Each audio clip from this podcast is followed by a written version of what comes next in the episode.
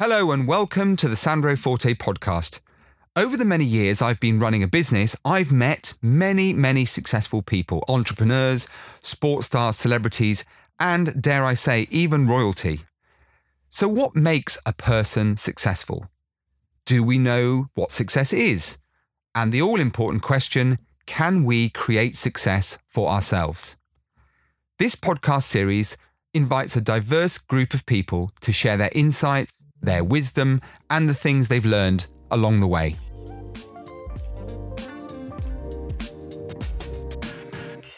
Today, I'm very excited for lots of reasons you're going to understand to be joined by Chief Money Badass. And it still makes me laugh every time I see this on her, on her resume.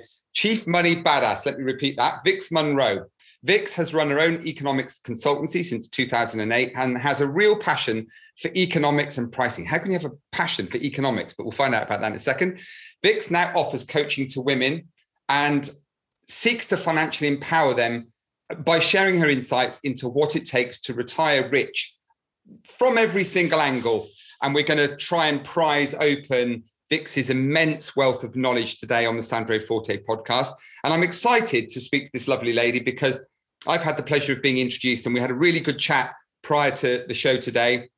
And she is an amazing woman who has achieved extraordinary things in life and business. And uh, as I said, we're going to try and grab in half an hour uh, all of her knowledge and depth of experience from life in a very short space of time. Uh, Vix Munro, welcome to the Sandro Forte podcast. You are a busy lady. Finding the time for us is very much appreciated. Oh, thank you for having me. I'm, I'm really excited to be here. And the first thing we have to note beautiful accent. Tell us a little bit about you and where you're from originally. And because I mean, you didn't, you didn't, uh, you didn't pick up that accent in Newcastle, did you? No, certainly not in Newcastle. So, and to be honest, a lot of people say that. Um, well, my family say that I I don't sound New New Zealand. I don't have a Kiwi accent anymore, but they also don't think I sound English. I think my sister says you sound really international. But in the UK, most people can pick up that I'm either New Zealand or Australian. So, yeah, I'm from New Zealand. That's where I started out. I started out in small town New Zealand, um, grew up. I mean, given that I'm talking about, you know, how I became a money coach, a wealth coach, um, when I think about, you know, my my money story, my parents were really, really frugal. We had, um, we were a large family. So we had a bit quite a lot of death in our family, but most of the time we were five children. Um, two sisters died. I also had my mother die when I was 11.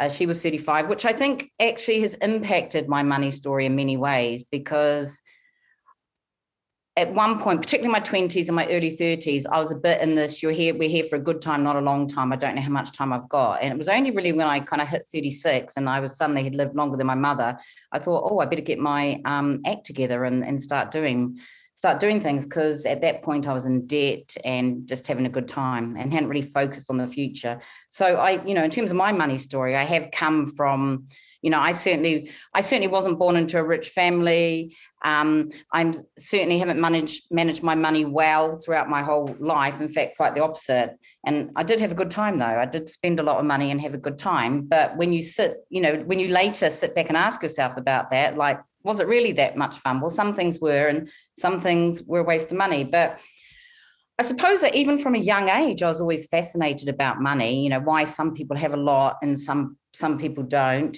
And I also always wanted to travel. So part of the reason I'm here today in the UK, I remember being like 14, 15, and I'd sit down with a map of the world and I'd plan my overseas trip. You know, it'd be like, I'm in Paris for two days and then I'm going to go to this place. And I'd honestly, you know, look at the map and plan that. So, um, travel was always a passion of mine as well. And I, so I went to university um, after school. I studied accountancy.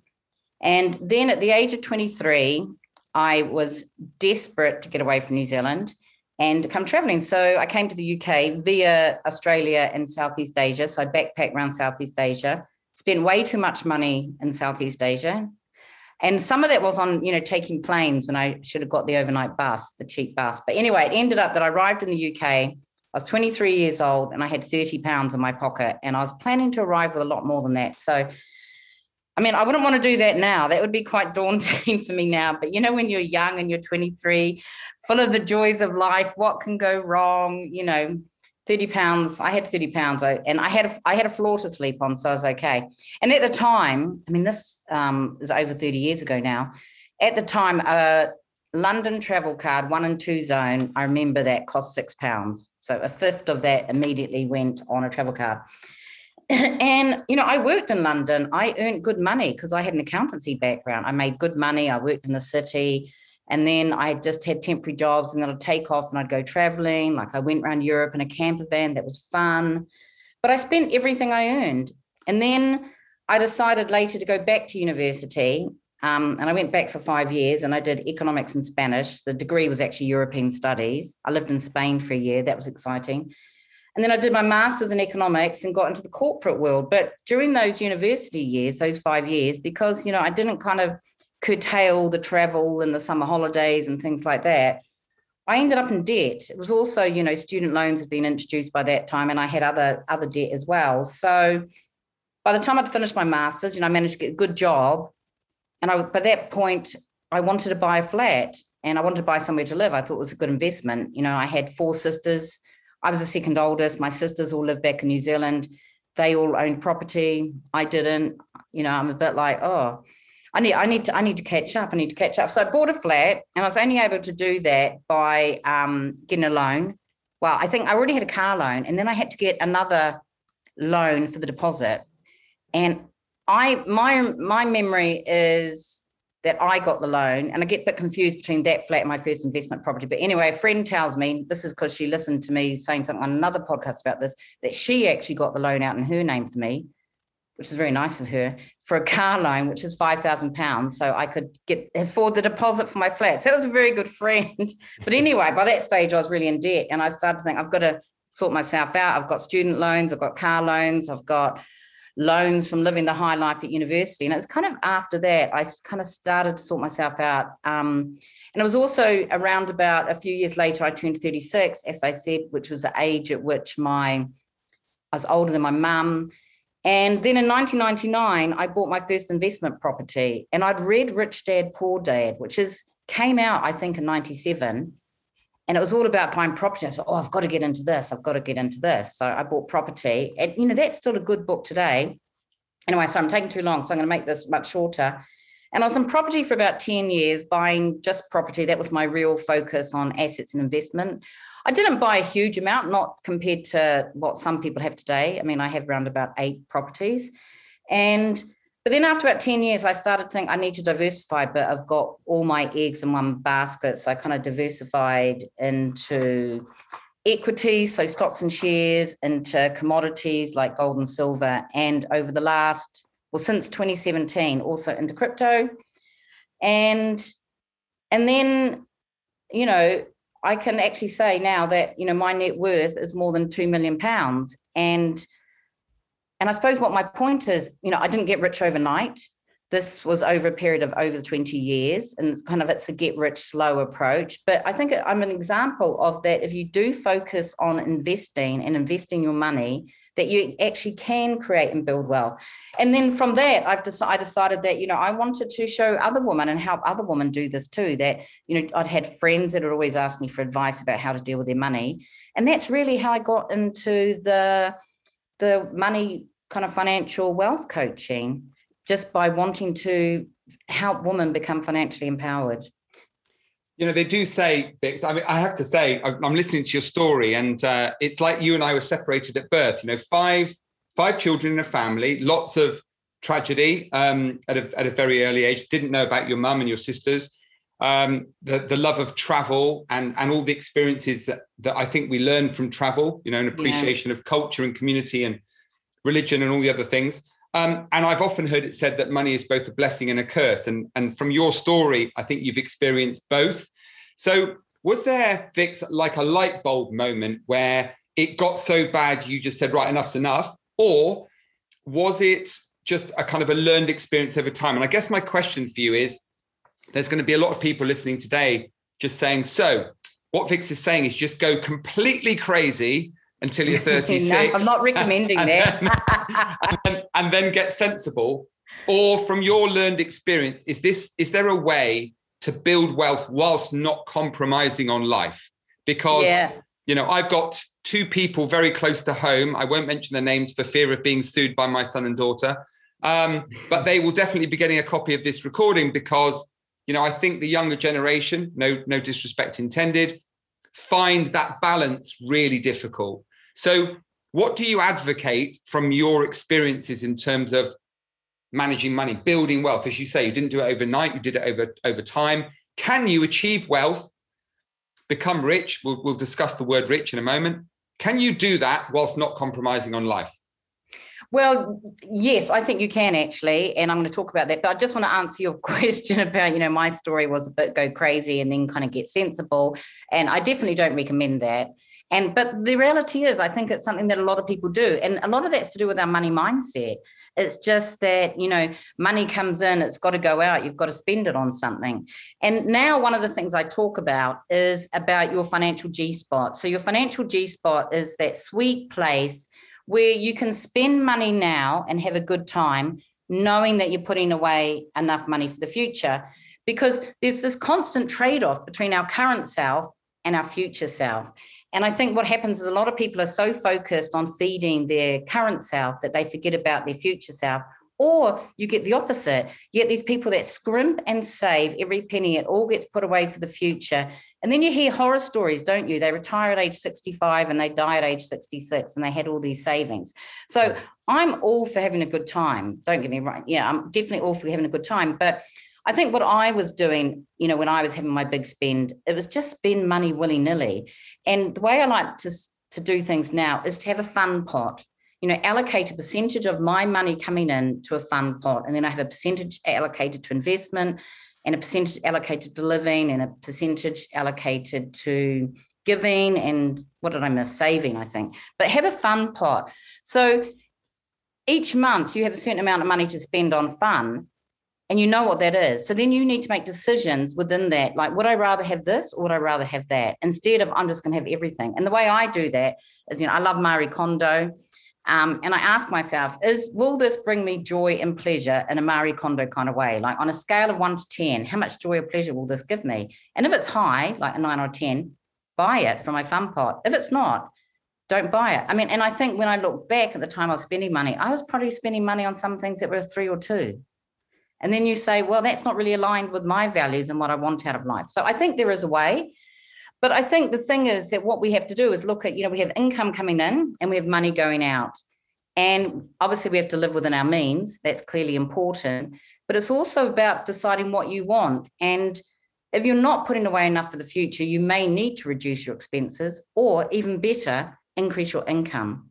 So, one of the things I see a lot of personal finance experts do is talk about always focus on reducing outgoings, reducing spending. And I'm like, well, actually, you can also increase income. And particularly as an entrepreneur, there's obviously more opportunities as an entrepreneur to increase your income. You know, if you decide I need an extra 10, well, let's make it easy, an extra 12,000 pounds per year, that's 1,000 pounds a month, that's 250 pounds a week. What can you do? What can you sell to bring in an extra 250 pounds a week? So I think increasing income is another way to do it that allows you to um, find your financial G spot. One of the things, uh, the reason I was so excited in my introduction today, Vix, and I think people have started to pick up on this already, is the fact that you make complicated simple. And I'm not, I'm not patronizing you in any way, no disrespect at all intended. But already what I've heard is, you know, this this concept of building a fun pot. And I love this, this um, this idea of aligning um, money with the things that you enjoy. I know loads of people who spend money and it's a three or a two to use your to use your analogy. Yeah. not the nine or the ten. So about aligning those values and and i love the word want. I hear that all the time. You know what you want is always going to be greater than what you need. Um, so you've got to get that balance. I mean in, in my particular day job i come across the 65 year old people who are multimillionaires and die the next day um, and and leave it all behind you know for some for somebody else. Great for the beneficiary not so great for the person who spent exactly. their entire life making sacrifices. Um, so uh, the I'm, I'm interested to know that uh, you know your background and, and some of your life's experiences. Whereabouts, by the way, in terms of the hierarchy within your siblings are you? Somewhere in the middle? In the hierarchy of Are you the eld- Are you the eldest Number sister? Are you two. the- number two. Um, What, so what are you? I- I'm number one. ah, I'm number one in every sense of the word, Vix. oh, Um, of course, of course. um, I just the reason I asked the question is because I was interested to know if kind of as somewhere in the mid, you know, the middle child, um, whether that was like an influence on on you. So uh, you know, your your experiences of life, accountancy background, what what made you decide to make the complex simple? And I and I love um, I love the title of your the title. I, I love the name of your business, Money Badassery. Um, and you know, you've you've um, you've talked about the financial G spot. There'd be a lot of people cowering in the corner going, "I can't believe she just said that." But I I love the fact that it's it's modern and it's refreshing and it's and it's relevant and people understand it. Um, I've come across a lot of people who don't know the first thing about money and would really benefit from listening to to what you have to say.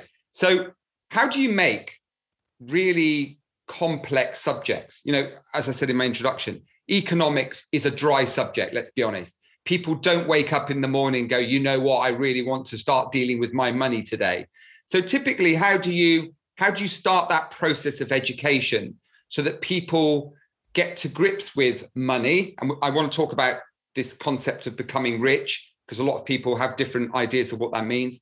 But how do you how do you help people transition from knowing very little to having the kind of depth of knowledge and experience that you've got? And sorry, that was a very long-winded question. I didn't mean it to last that long. Yeah, long. no, I got it. And I think, yeah, I mean, for first, the first thing I'll say is that it's not rocket science. And I think, you know, we, because we're not taught personal finance at school, and also because often our parents aren't knowledgeable really about how to manage their money. And, you know, if you look at money mindset and you ask people about, you know, how money was managed in their families, and it, you know people come up with things like my parents argued over money or we never had enough or you know we didn't have enough to pay the rent or my parents bought me anything i wanted. I mean we all have all these things that have happened to us in our in our particularly during our childhood which are our very influential years.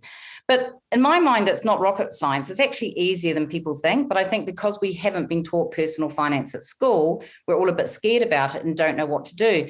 And what i always say is that knowledge is power and the best thing we can do is educate ourselves. So, educate ourselves about personal finance.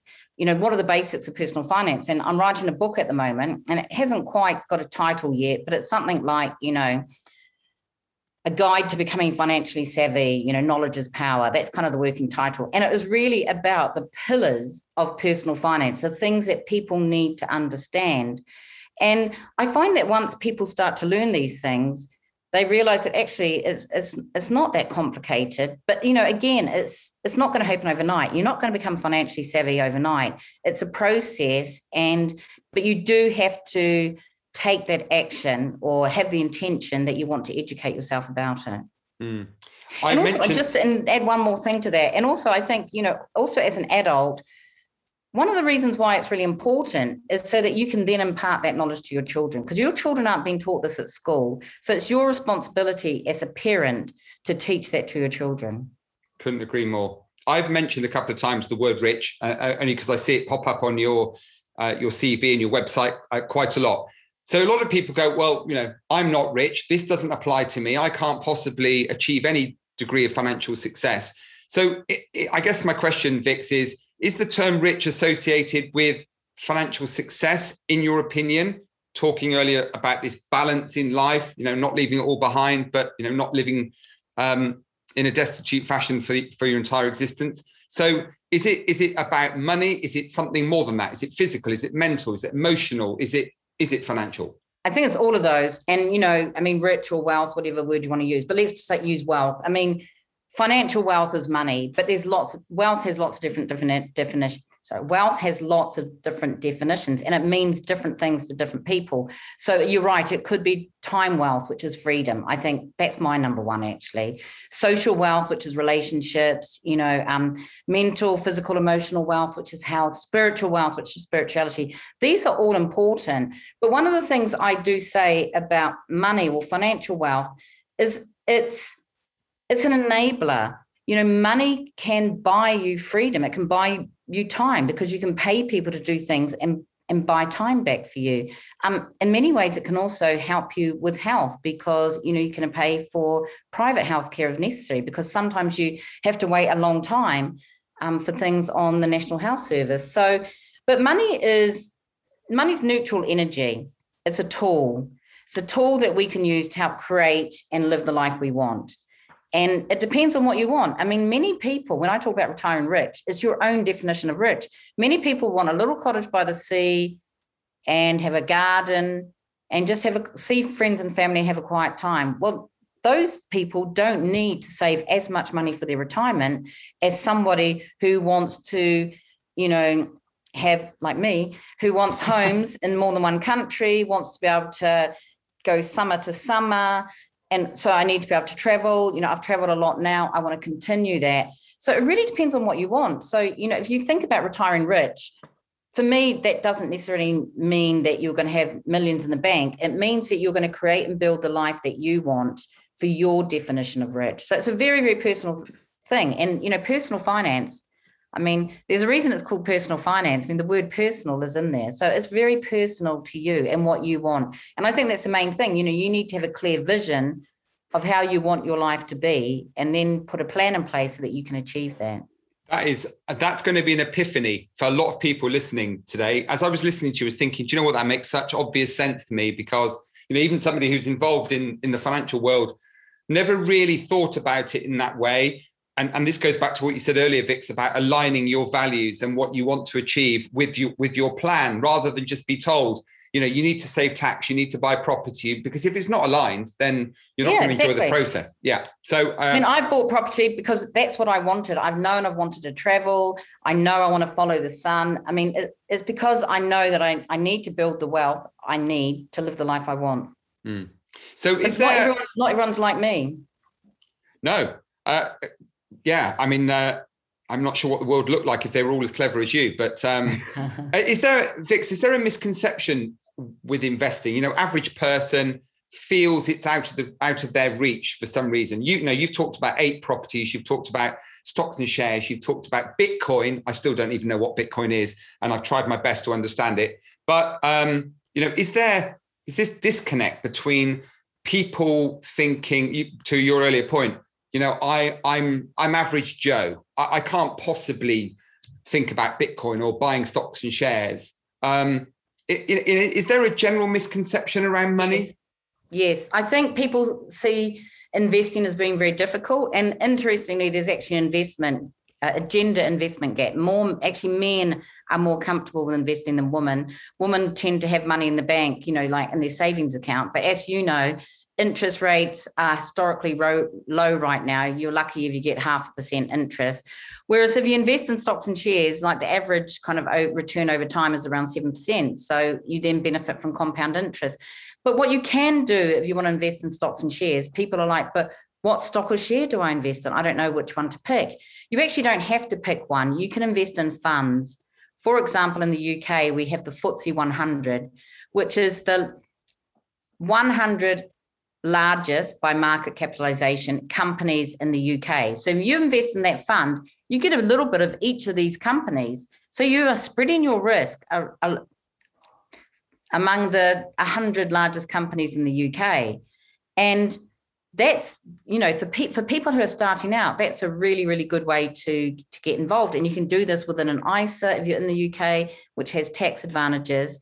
But and once you do that, and you don't have to start big, you could start at 10 pounds a month or 20 pounds a month and then, you know, watch what happens. And the other thing to be really clear about the market, people are like, oh, but but what if the stock market crashes? I mean, but the reality is the mark there's the market goes up and down, it ebbs and flows.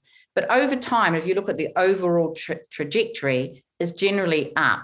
And you can't really time the market. Some people are saying, oh, wait until a good time to buy. It's like, well, I don't know when, when's a good time to buy? People ask me all the time, is now a good time to buy stocks or shares? Mm. I don't know. Is it going to go up or is it going to go down? I mean, you know, unexpected things happen like COVID. The market dropped with COVID. Mm. Mm. But every time we have a market dip, it ultimately goes up. Um, and some sometimes it takes longer than others, but ultimately goes up. And over in general, you, are getting around about a 7% return on your investment over time. Mm. But you need to be in for the long term. I mean, don't go and buy stocks and shares and think, I need to sell those in a year's time for my house deposit. Because if the market drops, you haven't got time for that to recover to t- before you take your money out. So you need to think about whether it's kind of long-term investing or short-term, mm. and what you might need that money for. And I guess Vix, you'll, you'll know this from your own experience of working with women that um, and and men. We're all the same, built built the same way, but there is a strong emotional uh, attachment to money where for example everyone decides to buy bitcoin when it's $60000 or buy property at the top of the market or stocks and shares when you know we're at historical highs. I realize that um, there's an element of to your point about time in the market you know keeping money invested for the long term and clearly you're not going to invest money in the short term if you think you might need access to it because that adds to the risk and the volatility.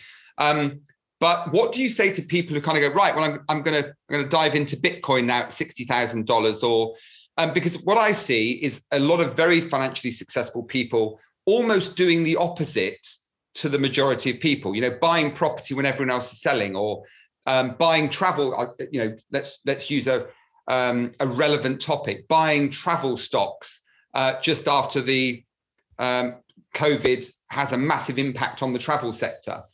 Um, is there an element of timing as well as time in, if I can well, express the, it like that? There can be, but I think the, I mean, we see these, you know, top investors who are in the, in the media and they're very focused on, you know, one particular area and they're really timing it. I mean, Warren Buffett, for example, he can do that. He is incredibly knowledgeable, but for your average person on the street, it's better to be diversified and understand that you probably can't time the market because unless you're following someone who's really good at doing that. And that's why I say it's about time in the market because your average person, we're never going to have that kind of level of knowledge that Warren Buffett has. And so I would say for the average person, it's about time in the market. Mm. Because, you know, yeah. there's lots of things, aren't there, like about property.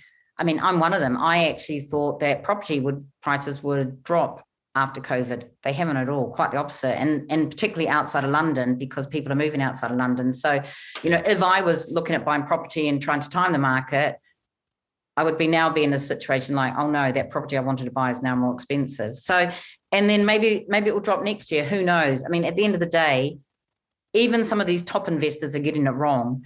But what they work on is kind of um, probability. They might get it wrong. You know, as long as they get it right 60 or 70% of the time they make money.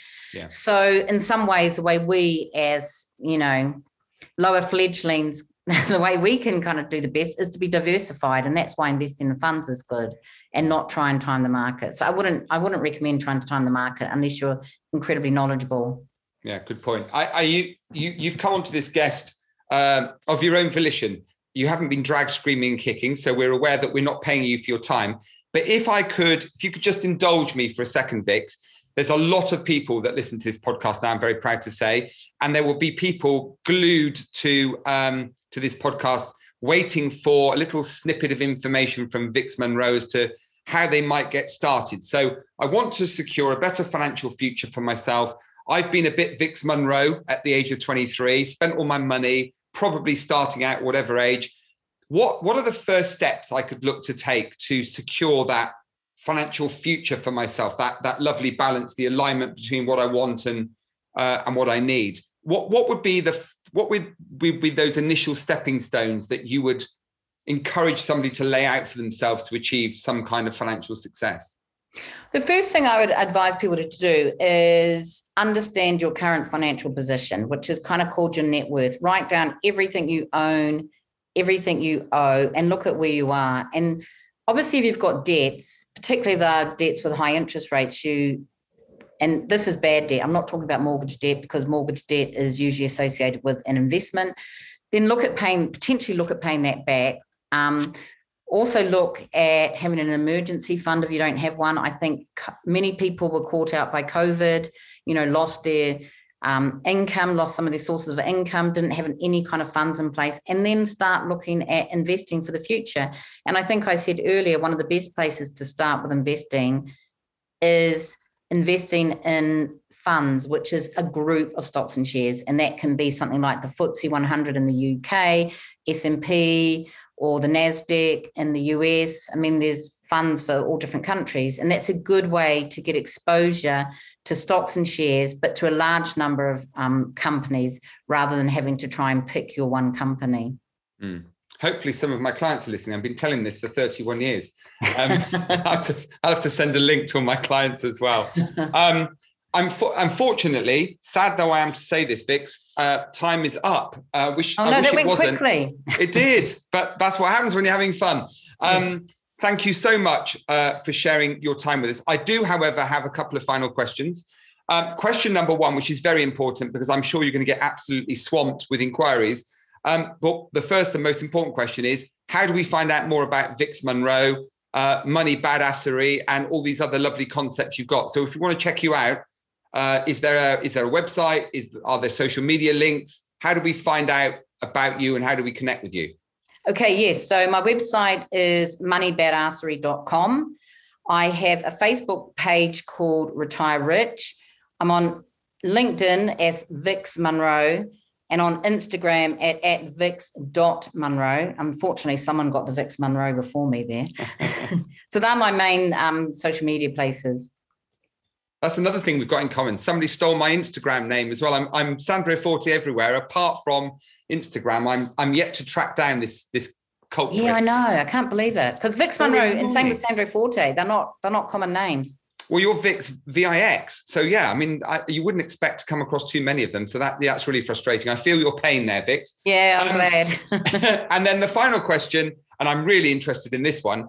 Uh, based on, well, you you've got quite a backstory. I mean, uh, the loss of two of your siblings and your mum at a very very early age, and although you had a lot of fun, debt, and all the worry and anxiety that goes with that. So based on all of that amazing life experience in a relatively short space of time because you're still a young woman. Um, if a younger version of you came up to you one day and said, Tell me one thing above all else, give me one piece of advice, a mantra, if you like, a, a, a rule to live by, what would the one piece of advice be above everything else, Vix? lifelong learning education educate yourself. I mean i think i mentioned actually that you know back in the 90s late 90s i read the book by rich dad poor dad and that came out in 97 and then i bought my first investment property in 1999 i don't think that's a coincidence. Um, so and i've read a lot of personal finance books since and there's a lot and also like doesn't just have to be books it can be courses mentoring anything like that. But i think for young people books is a really good place to start because you know they're cheap and actually you can get a lot of knowledge from them. So yeah. and i'm still learning now. I mean i'm still educating myself. I love the fact uh, and I'm, i'm probably speak for a lot of listeners today who would have read the introduction to you before they listened to the podcast and probably thought as i said once again no disrespect must have thought economy, money, investing, getting rich. I'm I'm not sure about this, but I I'm absolutely sure I speak for everyone who's listening today. Um, and it's probably been for many a real watershed moment because you've made a very complex subject very simple. And I I know I now know why you're as successful as you are, and so many women in particular come to you for advice and, and coaching and guidance on achieving greater financial success. Let's put it like that. So uh, Vix Munro, uh, Vix.Munro on Instagram. Um, and uh, yeah, if you uh, if you find whoever it is that's stolen my name, I'll I'll try and return the favor by trying to find out who stole yeah, yours. Yeah, we'll have you. Um, but look forward to connecting. I, it's it's been a joy speaking to you. I'm so glad we were introduced. Really, really. I, I mean, I've learned a lot. I've benefited from the podcast today. I know a lot of other people have as well. So, Vix Munro, all that remains is for me to say thank you so much for joining us on the Sandro Forte podcast today. And thank you for having me.